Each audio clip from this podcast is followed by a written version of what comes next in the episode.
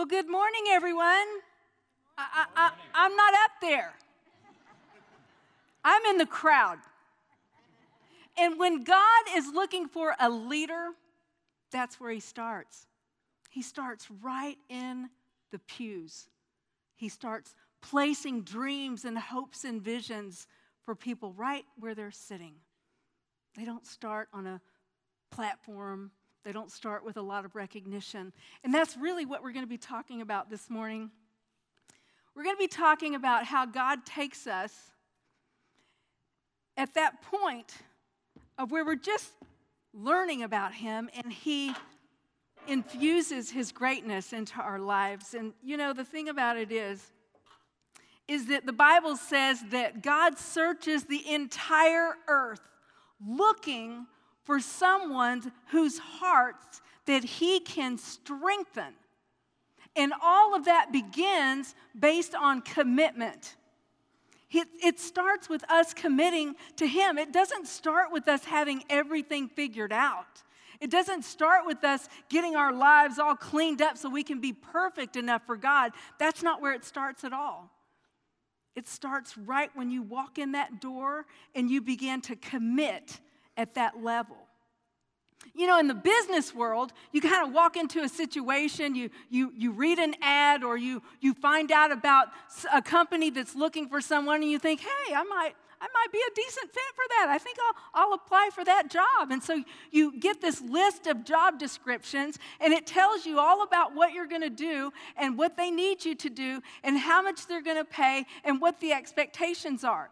So it's kind of laid out for you so that you, you understand it all, right? And so you go in and, and, and you, you're assigned to a team. And you, do, you may not know each other, and you're looking at each other and going, okay, we're, we're the winning team. Rah, ha, ha, ha, rah, rah. And, and you think, okay, I, am not sure that I can commit to this. I'm not sure that I can do that. You get nervous at first, you know? And then once you get into the groove of functioning and operating in this team, you're like, hey, I got this, man. I'm good at it. And then before you know it, you become a leader and you're forming teams yourself. You're forming A teams and you're able to accomplish so many things. And then that's the way it works in the business world. You're doing it based on pay and position. And then as you begin to grow in more power, then you're, you're elevated. You can get a promotion. Yo, I'm all that plus some. Feels pretty good, right? You kind of know what they expect from you. You, you get your little plaque, you put it on the wall. This is awesome. I'm so great and you feel good about it. But then you come into this spiritual world where it functions so different. It functions like you kind of can see yourself on a team, you know, but you, you kind of don't because you show up on Sunday morning and it's like, wow, where, where do I fit into this? You, you get a grip on kind of your gifts and your talents, but you have to understand that your gifts and talents that you're born with, your natural gifts and talents, aren't the same as your spiritual gifts and talents. And you don't really understand what your spiritual gifts and talents are until you commit. So, again, it all starts with this beautiful commitment. And in all this, God is building this winning team that's supposed to reach the entire world. It's daunting and overwhelming because really all we can do is think of the team at work where it's all predictable, where we know exactly what we need to do to ace this thing. And when you come into the spiritual world, it's all about your heart condition, it's all about where God is taking you. So when He looks at you in the pew, you may not look too great yet. You may be thinking, oh, I don't, I don't know. I, I, mean, I just started my spiritual walk. I mean, I, I don't know if, if I'm that good. I don't know if I can be as committed. I, I, I mean, you know? And because God is looking like at your attitude, your heart attitude. He's looking at someone who will stick with Him through the long haul. And He wants to use you in that kind of way. And that can be overwhelming. You know, there's visions and dreams that He'll give you far before you're ready to fulfill them. And you're sitting there going, oh, I mean, back when God used to show me what I would be doing, I was just like deathly afraid. I was like, there's no way I can do anything that I keep seeing in my head make it go away. But many of you are at a small beginning of something that is going to be huge in the spiritual world. But we can't help but believe that God can't use us because we are forgetting that this is by God's power that He creates this greatness on the inside of us. We keep thinking we have to somehow conjure it up. The last time you listened to your flesh, what did your flesh tell you? It said, eat the extra sandwich. it said, go ahead and look at that. It said, go ahead and try that. Honey, you have to tell it no. We're not doing that. It's about a commitment. The Bible says, despise not the days of small beginnings. So if you feel called to do a little thing, you have no idea the big thing that that could become, and you have no idea with God's kingdom where you fit into the scheme of this huge puzzle on reaching the world. We are created by God to illuminate who God is. Can you believe that He chose to use us? Broken, frail, weak, sick, addicted, whatever it is that we're struggling with, and yet He chooses to use us. We're a piece of this big, huge puzzle. And when we commit at this heart level, we are inducted into this body of Christ. And then we're formed and we're shaped, sometimes isolated, sometimes together with someone else, and then sometimes with a huge team. And sometimes you're not even attached to that team until way later in the game. We can't always see the big picture of what God is doing.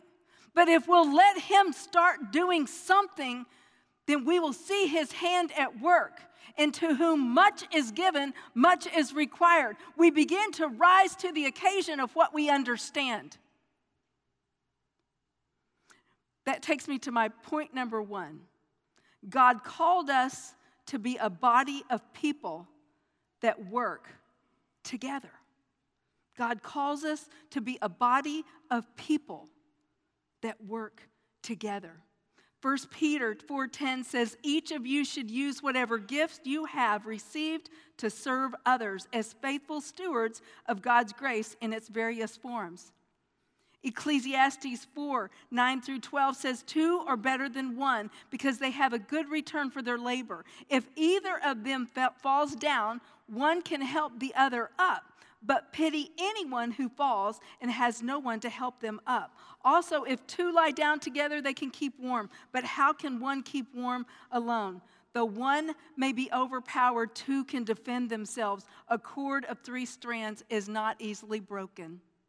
Here's the deal a team is just two or more people that are banded together in a common purpose.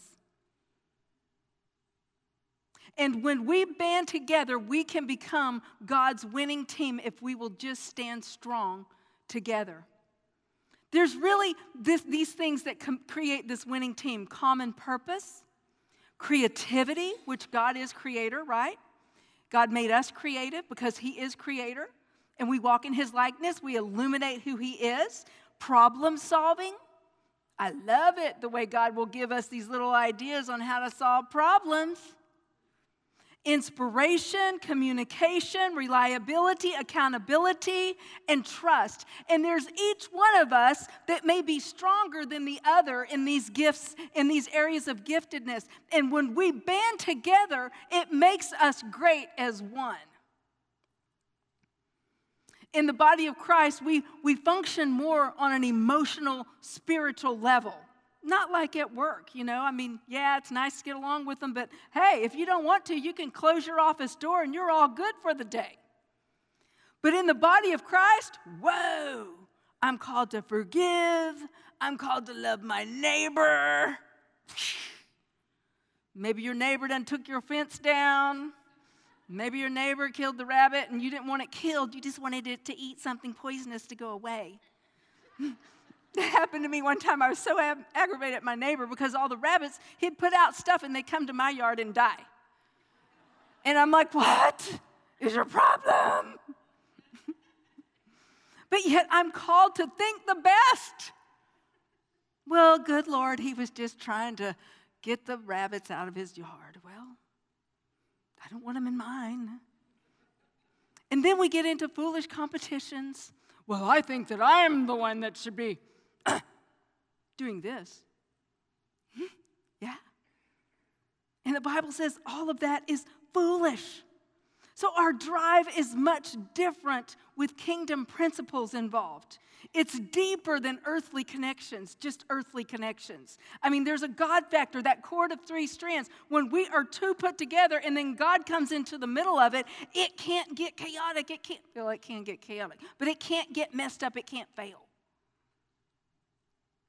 So, when he calls us to walk together like this, when he calls us to commit to him at this deep, deep spiritual level, he calls us to merge our lives together. And, and, and I've just talked with a few people to try and find out what makes you not want to share the great news.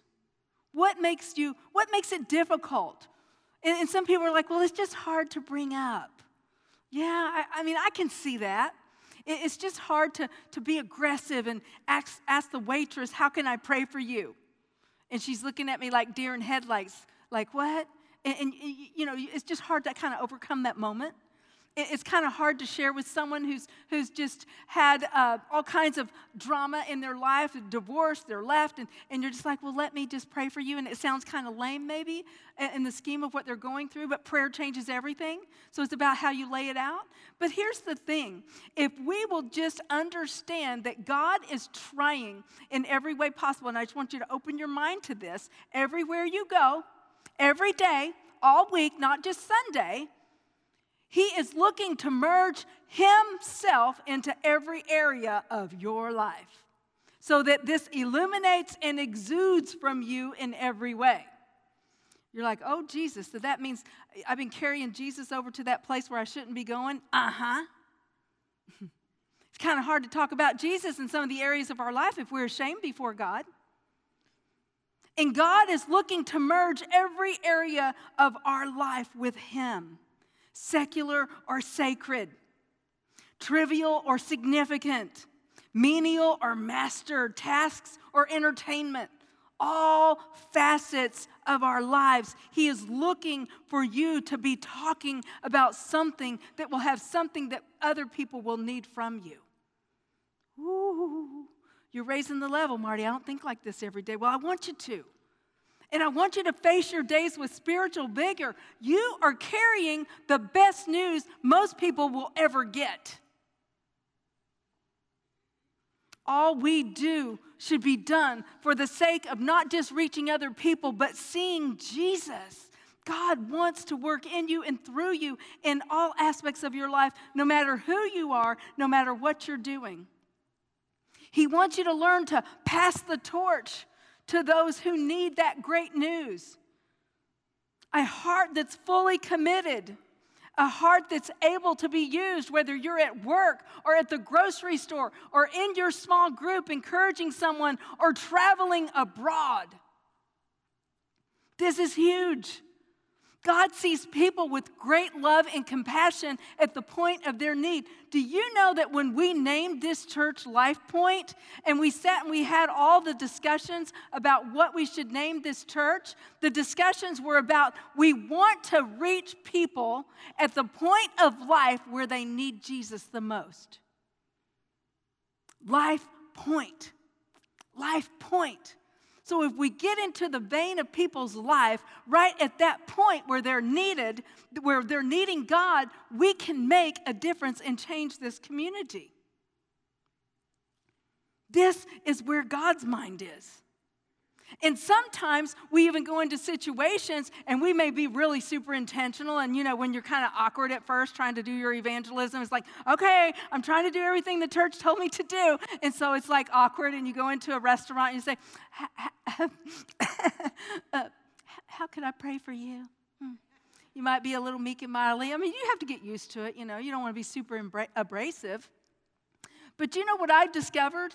Is when you lean into how God may want to use you, sometimes you're doing stuff that's super not intentional. Sometimes I have people come up to me and say, and people have even said to me back, you know, they say things and it's like, I've been praying for three days and it comes flying out of your mouth. I know that what you just said was something that God wants to do in me right now. And so there's times that God will use you. I mean, He can use you if He can talk through a donkey to Balaam, you know. I mean, but sometimes it's completely unintentional. And you're saying things to people that will just change everything. And it's just because it's become such a part of who you are that you walk in the grace and the mercy and the kindness and, and all of these things, and people aren't used to that. Most people don't even know when God is using them, but it's because their hearts have been turned toward Him. Have you ever seen a, an artist that's really gifted at work? They'll, they'll start with this paper and they'll go, dot. And you're like, what in the world is that gonna be? I mean, you're thinking, an artist just put a big black dot in the middle of the paper, and he's about to call this great here in about another 45 minutes. And you have no idea where this is going. That's the way it is with God. You sort of, you know, th- this, this should free you up and make you feel a little bit lighter. Like you don't have to have this all figured out. All you have to do is trust that once you've made that commitment, that God is strengthening your heart to do what you're supposed to do. I got one amen. Hallelujah, sister, whoever that was. so we have to trust that His artistry is at work in us, using us no matter how small or insignificant we may feel. 1 Corinthians talks clearly about some plant and some water, but God makes it grow. That means somebody else is doing some other. There, I used, I knew this guy, and, and all he did, his whole gift, uh, spiritual gift, was to lead people to Christ, to seal the deal. And so he was like, like this evangelism, I mean, the most intricate tool I've ever seen in God's hand. He would just go up to people and say, I believe that God is telling me that, that He's been dealing with your heart. Are you ready to accept Jesus as Savior? I have been thinking about that. And yeah, I, yeah, yeah, I am. Okay, just say this prayer with me. So this guy was just doing this all the time. He was like water on the seed, just brought it home. And I'm thinking, why can't I do that? Because I've always been used more of a tool of maturity and growing up and doing what you're supposed to do, which is not fun. Because I mean, just go around and tell people eat spinach all day. You know, I don't want that. I don't want party food. Well, you know. But one hand can't always know what the other hand's doing. I, I had a job in the corporate world right before I had my last baby, and I had to quit it, and I was thanking God for it because I didn't love that job. But that's beside the point. so I had this job, and I worked in the corporate world at the blood bank. And I ran the data management department. Now, in, with HIPAA rules, you couldn't let one hand know what the other hand was doing. So, blood results and people's identity always had to stay separate. So, with that, it's like, okay, so I'm running the data department. So, anytime blood results came out weird, I was always in a panic mode. Oh my gosh, what if the data's not correct? Because we would have to call them in and set them down and say, you know, your blood levels are showing hepatitis C or leukemia or HIV or whatever. And it was just always daunting on me. It's like, oh God, if this process isn't working, I'm dead meat. It was stressful. But I had to trust the systems that we had put in place that they would go they would be able to go through and they would all come together at the end. And they did, but it was always very hard for me to trust the system. But I want us to trust the system. All it is is about an open heart, being willing to trust where God may be using you even though you may not understand, am I a seed or am I water? What matter? What, what difference does it make? If you're a seed, be a seed. If you're a water, be water. It's all about getting people into this river of life where there's hope, where anxiety and addiction and all of these things can be broken, where we can grow in Christ likeness. Each team member, point number two, each team member embraces their task. Proverbs 27 17 says, As iron sharpens iron, so does one person sharpen another. Ephesians 4 11 to 12 says, So Christ Himself gave the apostles and prophets and evangelists, the pastors and teachers to equip His people for works of service so that the body of Christ may be built up. So even if you don't have a label for what you do, if you will just simply start at that point of taking your place in the body of Christ and just start where you are, your life may be just a little bit messed up. You may say, I am not worthy of doing this like at all. And I am saying, just start where you are. God is still working. Don't let things prevent you from not functioning at any spiritual level. You might not be at your full spiritual level, but start where you are. And I've, I'm using this clip today. It's a horrible example and a great example of how God takes our measly nothingness, right where we are in our big old hot mess, and begins to use us. Now, this movie is 40 years old, but it, it's a great movie. Please take a look at this clip. Now, the interesting thing, I love this clip because it, it really expresses, you know, God may find us in our mess, but He still has a plan. And they were on a mission to save an orphanage, is what the movie is about. And so they felt called by God, so they're going to go out and make it happen. And they are doing all kinds of things that are weird that people would look down on. But, you know, here's the deal it's about the process. It's about the process. We always think that we're moving toward this great destination of perfection. And when, you know, and there's a famous Bible teacher, and she gives her testimony, and she says that when she taught her first Bible study back in the 70s, she was smoking those long cigarettes that had the little thing on the end, and she was smoking her cigarette teaching about Jesus. God takes us where we are. And you think, oh, dear God in heaven, that's such a horrible example. I know. Why would he pick us? But he did. You are his chosen way. You are his chosen tool to use right where you are, and you start with your story. And for all of those who are legalistic, please don't send me any emails. I already know. But sometimes we let how we feel stop us from sharing the great news. I'm too unworthy. I could never deserve to even speak of God's greatness. Come on. If we are the ones that God chose, He didn't choose to send down angels or some, something like that. He chose us. Well, I don't know what to do. You know, Stan had this job in the business world, a very large, large job in a very large, large company. He was a VP, and he's working in this office. And so everything got really, um, I guess you would say, a heavy environment. You could feel something wasn't right in the air. And you know how it is when you're in the corporate world and you know stuff's going on. It's like, oh gosh, what are they about to do? What are they saying? Blah, blah.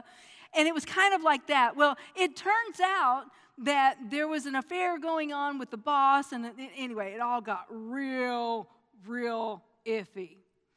And so Stan's in this horrible situation, and he's like, okay, Lord, how do I illuminate your greatness? Because this right here is a dark, hot mess. And we begin to pray. And we started praying and said, God, you know, what should we do? And, and, and how, you know, what, what, what you know, how, can, how do we pray? We don't even know how to pray about this, you know. And uh, so we finally got this great idea.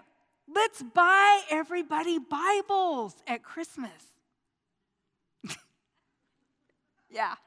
So we did. And my sweetheart husband, he dressed up in his finest suit and he passed out everybody Bibles for Christmas. And we thought maybe that was going to just shed some light on that whole situation and turn everything around. Well, they disliked it so much, they said, from now on, you can work from home. I said, well, hallelujah. maybe that's all God wanted us to do there, you know? But it wasn't long, and, and, and he was working out of the house. So, if you don't know what to do, if you don't know how to reach people, if you find yourself in circumstances that are not nice, pray. He will lead you and He will guide you. Well, maybe you feel like you're not needed. You're needed. Maybe you feel like someone else should do this. No, you're called. You are specific to your calling. And just because we can't all see exactly how this puzzle goes together, you're all needed. We have missing body parts, in fact, in the body of Christ. Some people think, no, this is just a pastor's job. It's not. Sometimes pastors hang with pastors too much. We're not getting out into the community as much as you guys are. Sometimes you think, oh, other people are way better than I am. They can articulate themselves and they're this and that. So, it doesn't mean that your side of things should not be expressed as well. Why do you let looking around at others stop us from doing what God has called us individually to do? Sometimes we get discouraged and overwhelmed with our own spiritual battles. You know, instead of re- receiving God's grace and mercy and keep moving forward, we start shutting down and thinking, you know what, God, I just don't know if you're in this. Let God inspire you. This happens by having a quiet time, it happens through prayer, it happens through seeing Jesus in your own life. If you have a failure to connect with Jesus, you're going to have a real problem illuminating who he is to the rest of the world. Nobody takes a lamp and hides it under a table. King David, the Bible says he had a heart after God. And he was being raised up and he was picked out by God, not by man. He was not the pedigree, he was not the one that looked like the one. In fact, he was overlooked and they had to send someone back and say, Oh, that's the one. Okay, well, shoot, wouldn't have picked him. God doesn't look at your outer appearance, He doesn't look at how dis- distinguished you are. That's not how He picks. He picks based on your commitment. So there's King David. He loved Saul. Now, Saul was the king at the time, raising David up. He loved David. David loved him back. David always wanted to please Saul. Turns out, Saul gets jealous and he starts chasing David when he finds out that there's word that he will be made king. He gets jealous and he wants to kill him. So here's David running for his life. And as he's running, he's wanting to really be celebrated. He's wanting to be embraced and told that you can do whatever I called you to do. You can take this thing. And instead, everybody's wanting to kill him, everyone that matters to him anyway. So he ends up in a cave where King Saul was there, where they're basically chasing each other around the same mountain. and he finds King Saul and he tears a piece of his robe. And he says, I can't take him out because he's God's anointed. He takes that piece of robe just to remind him, I had you right there and I could have taken you down, but I didn't. And his heart was filled with anguish, anguish and brokenness because he did not want Saul to hate him like that. We're supposed to be on the same team. But even in all of that, he had to continue to do what God said because that was not contingent on what the people around said. Now, I'm talking to some of you who may be in a situation where people have always put you down and always said that you'll never do anything. That is a lie. And it's a lie that has to be broken over your life. It has a, it's a lie that has to be broken. Don't take those inner vows that other people try to put on you. You continue to do what God has called you to do. So here's King David. He has to continue on and he goes on to build his kingdom, trusting that God was with him in spite of what the king thought. And the difficulties he faced were not an excuse for him to not fulfill the calling that God placed on his life. That means you can't be easily shut down. And it is hard when people on your team turn against you. That hurts. But I'm telling you, it is not an excuse to not do what God has called you to do. You are called to be on the winning team. You are called to be in the kingdom, the body of Christ, the bride of Christ, the one that can change the world. Number three, a winning team trusts God and trusts each other.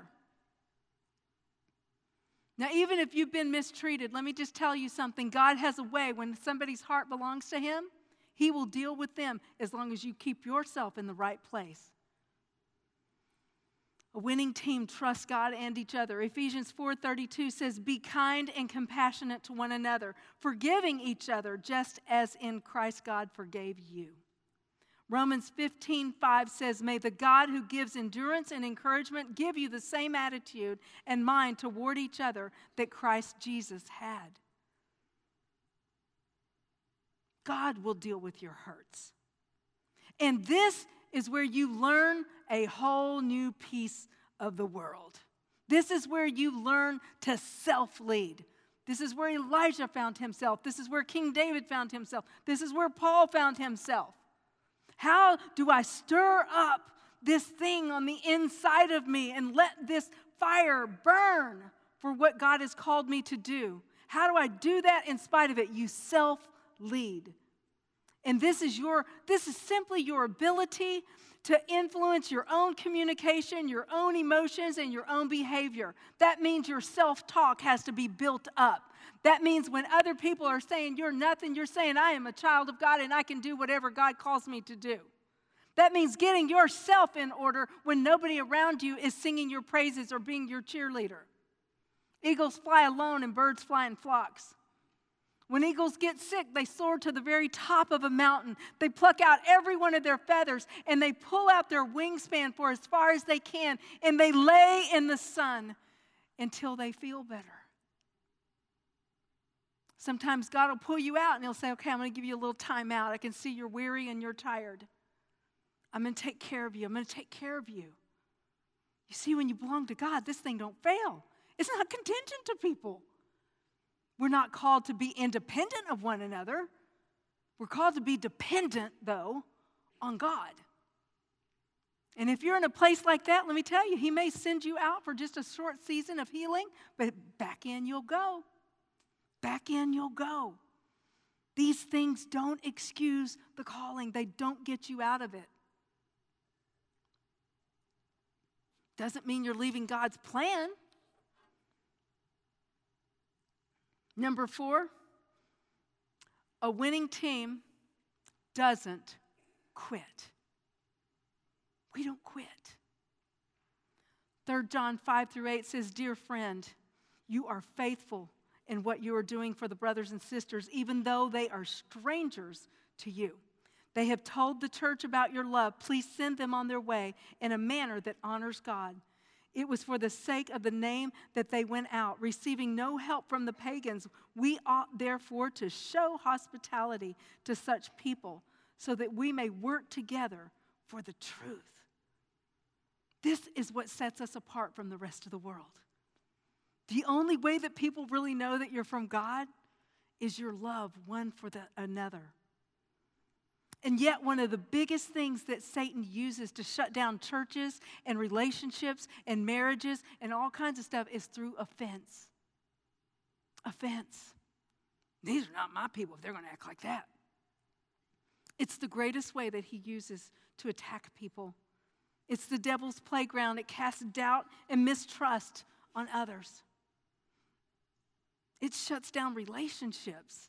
But to be honest, we need to learn to really handle offense because it's not how the offenses will come, it's when.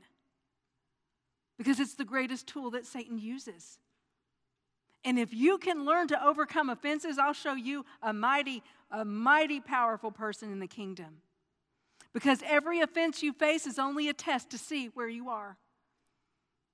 And the deal about God's test if you flunk it the first time, you get to take it again.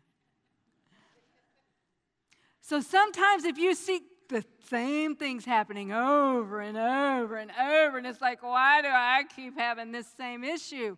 Well,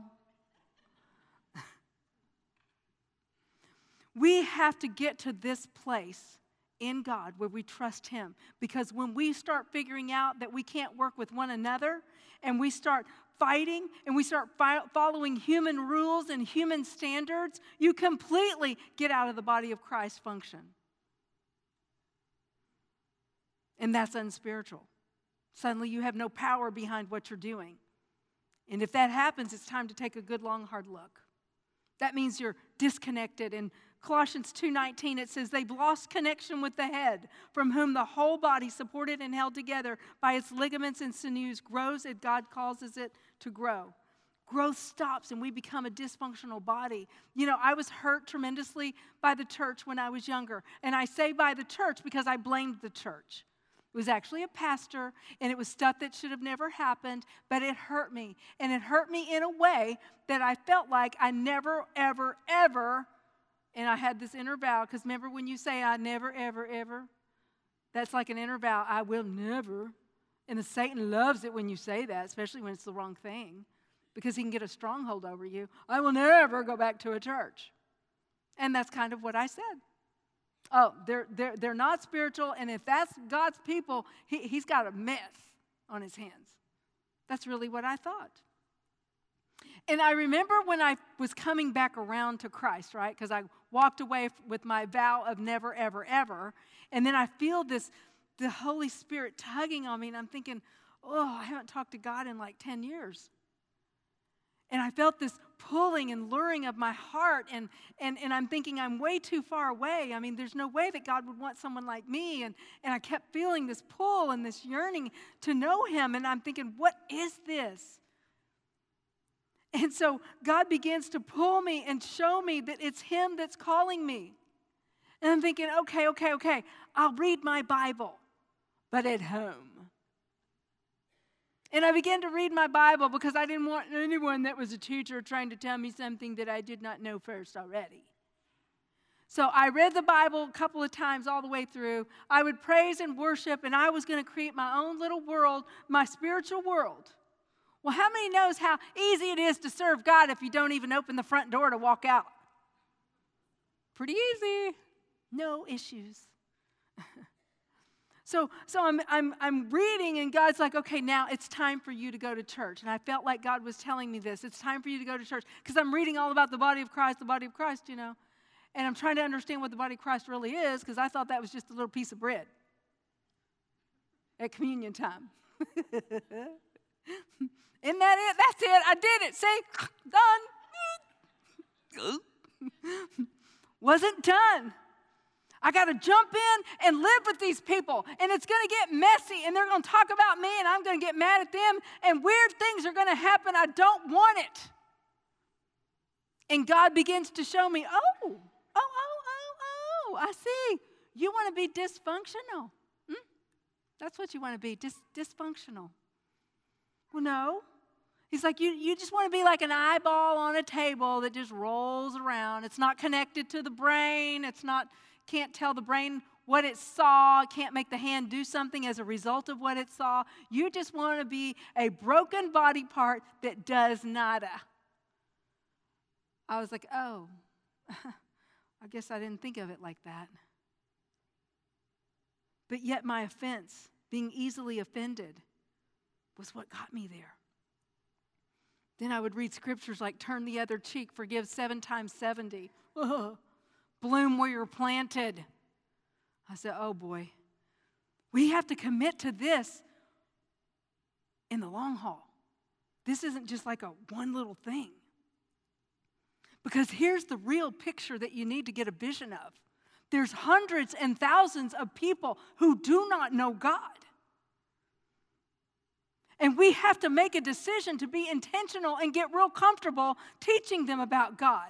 There's a Barna survey that I was reading recently, and it said a third of people in the US say that they have made a big change in their life due to a spiritual conversation. A third. That means we can take this thing, baby. We can do a little bit, we can do some harm just by having a spiritual conversation. You may not be the closer of the deal, one out of four Christians have had 10 or more spiritual conversations in a year period of time. One out of four. One out of four. have had 10 or more spiritual conversations, only one out of four. That's, that's half than what it was in 1993. We're not talking about God as much. 60% of people who say they're Christians faithfully attend weekly services. That means some of you, I'll see you in four weeks. You know? 27% act- actively create opportunities for spiritual conversations. 45% of Christians avoid spiritual conversations at all costs because they do not want to lose friends. 45%. They're afraid of being offended, offensive.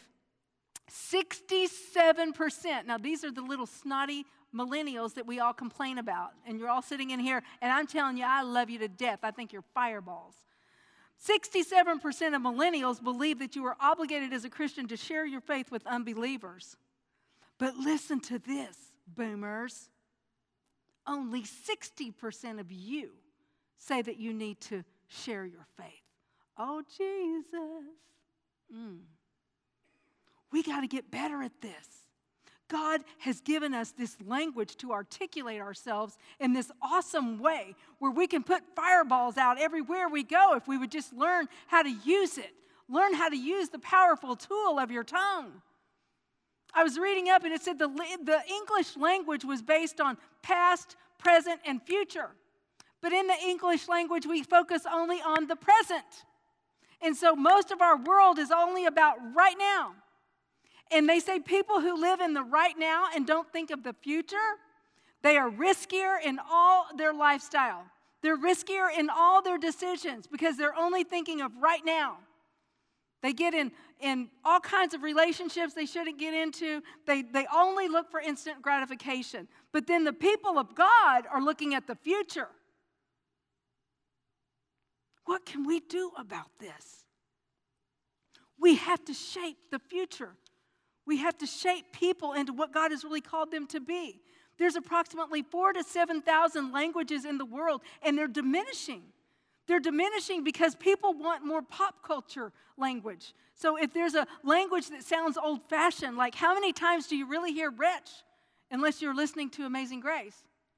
We don't hear it anymore because sin now is simply nothing but a struggle.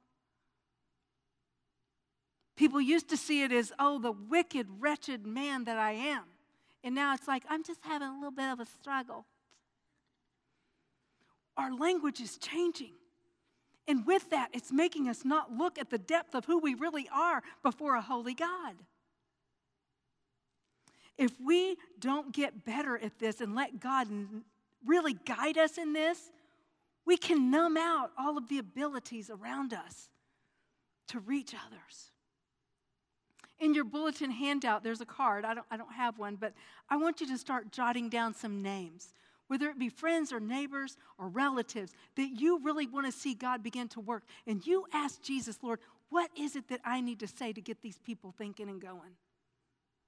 And practice, role play. Get used to this. There's a story in the Bible of a king Elisha. Elisha, not Elijah. That help? But he's on his deathbed, he's about to die. And he calls for king, the king Jehoash was his name. And he was the king in place. There was a lot of war going on around. And so he's about to die. And he wants to pray over this king before he passes. So he calls the king. The king comes. And as the king arrives, Elisha tells him, Grab that bow and grab those arrows. And back in the ancient times, the bow represented, I am fully submitting myself to God's will. And the arrows represented every victory that God had for them. So he goes and he grabs the bows and he grabs the arrows and he puts his hands on them. And Elijah places his hands over the king's hands and begins to pray because there's a transfer of power about to happen. So as he's praying for him, he says, Now, I want you to take this bow and I want you to take these arrows and I want you to go shoot the arrows out that window over there toward the enemy because God is about to put victory in your hands. So the king Jehoash goes over there and he shoots out three powerful arrows. And Elisha jumps up out of the bed and said, Why would you stop at three? Well, that's all. I just, I mean, you know. He said, This is a lack of faith. God has every victory for you. You should have shot out every one of the arrows. Now you will only have three victories. Because for some reason, this king thought that there was a stopping point of God's faith and grace and mercy over everything God had called him to do. There was no stopping points. We win, we don't fail. Not when God's in it. But do we have the faith to trust that He will bring us to this place of victory? How many arrows would we have shot out saying, I'm going to believe God for all of this? I just dare you. I challenge you. What do you want to see God do in your life? What do you want to see God do by using you to reach those that you love? How long has it been since you've really spent enough time with God to find out what He's saying? How long has it been since you've had a spiritual conversation? How long has it been since you invited, invited someone to come to a service to just experience what it's like? We are the plan. Ecclesia is like a, a, it's like a military term for the church. It's like boots on the ground. It's like, it's like this, this tenacious army of people that go out and change the world. We are God's winning team. We're, we're it. With every failure, with every brokenness, with every junky thing that we bring to the table, God says, All I need from you is one thing commitment. I'll own the rest. It's all good. I got this. I'm asking you to take advantage of the relationships that God has put in your life and become God's winning team. Don't be so worried about where you belong on it. Don't be so worried and don't think, you know, well, I'm not healthy right now. Let me tell you something. I had never been more of a Christian when I was laying in bed, not healthy. Everybody that came my way, honey, all they got was Jesus, because that's all I had. Laid in bed for a long time. I had scriptures all around my bed. I was driving people insane. Come on over to my house. We're just having a great Jesus time. God will use you everywhere in your life. Let's pray. Father, I just thank you that we are your bride, your chosen people, to be faithful, God. Give us doors of opportunity, God. Give us chances to share the good news, God. And for some of you out there that maybe you've not made that commitment. Maybe you're you're not there yet. You're, you're like, ah, I don't know if God wants to use me. I'm I'm struggling. I've got an addiction. I, am I'm, I'm not healthy right now. I'm, I'm, I'm not this. I'm not that. I don't, I don't have words. I don't know. I mean, this crazy love that God has for us will carry us through. It breaks anxiety, it, it breaks hopelessness, depression, addiction lack. It breaks it all. And He uses us right where we're at. So I'm asking you to cross the line today. Admit that you need Him. Admit that you have sin in your life that needs to be dealt with. Admit that He is the way. Believe that He is the way. Commit to Him for your future. And if you said that prayer for the first time, if you don't mind marking your card, we want to send information that's going to help you, help you grow, help you to have a quiet time, help you to know more about how God wants to use you in your life. So, Lord, we give you the best of who we are. Fill us with your spirit, save us, deliver us, and help us to, God, start right where we are. In Jesus' name. Amen.